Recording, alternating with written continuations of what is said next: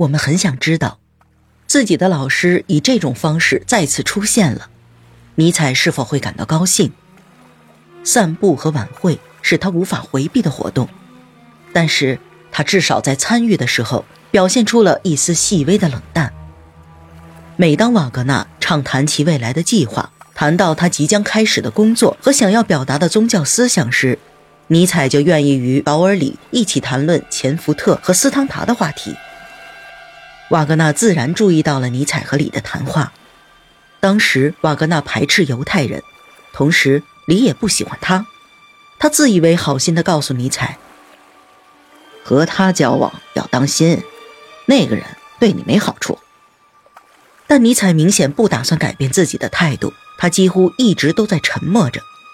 即使被带入了交谈，他脸上那不自然的热情和快乐也传递出了他内心的勉强。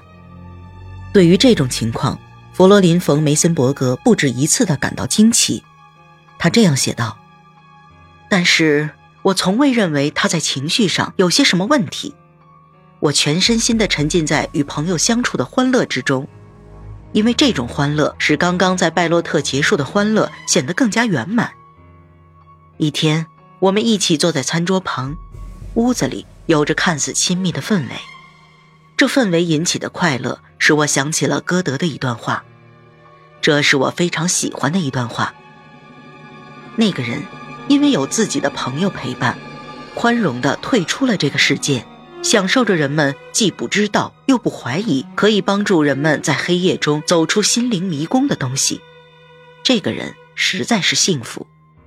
瓦格纳一家以前从未听过这段话，因此他们一听到就感到十分着迷。央求我把这句话又重复了一遍。那个人因为有自己的朋友，可当时的我却没有意识到，在这黑暗中，魔鬼也穿越了新的迷宫。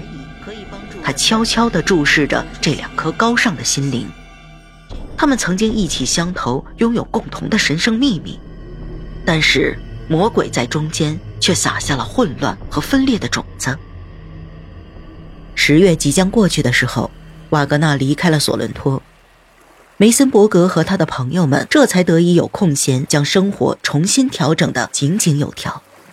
他们对自己的时间做出了详细的安排。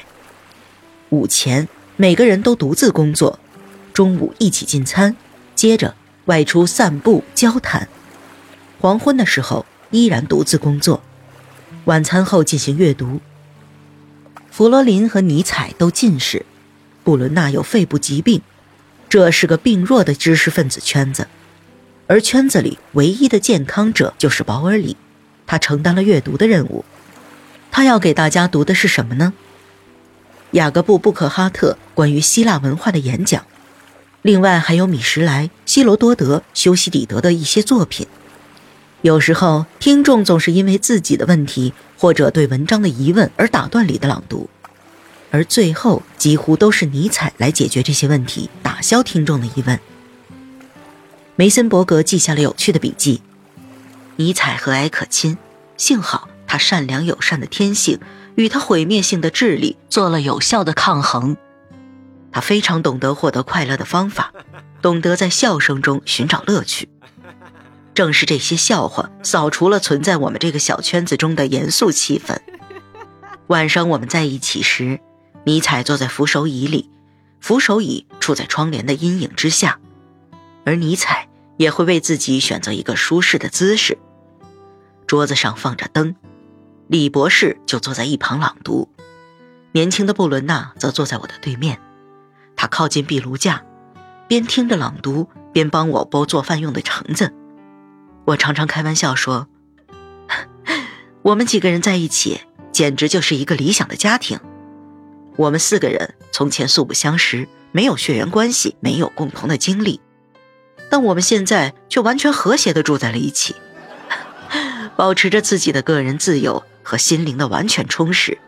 因此，我们很快便草拟了一个计划，以补充和扩大这种愉快的经历。难道每年来这个意大利海滨的休养所拜访朋友，摆脱学校和教堂里的一切杂物，建立一种精神上的避难所？只是一种奢望吗？一八四八年大革命的第二天，梅森伯格曾在汉堡帮助建立了一种社会主义的共产村庄，这件事一直都是他生命中最优美、最值得纪念的一个章节。他一直将这段记忆作为自己一生当中最伟大的记忆保存在了心里。而对尼采来说，他从未放弃过创建那个世俗修道院的古老梦想。这一老一少的希望正好契合。保尔里和阿尔弗莱德·布伦纳对这个计划也表示了赞同，因此这四个志同道合的朋友对这项计划进行了严肃的思考。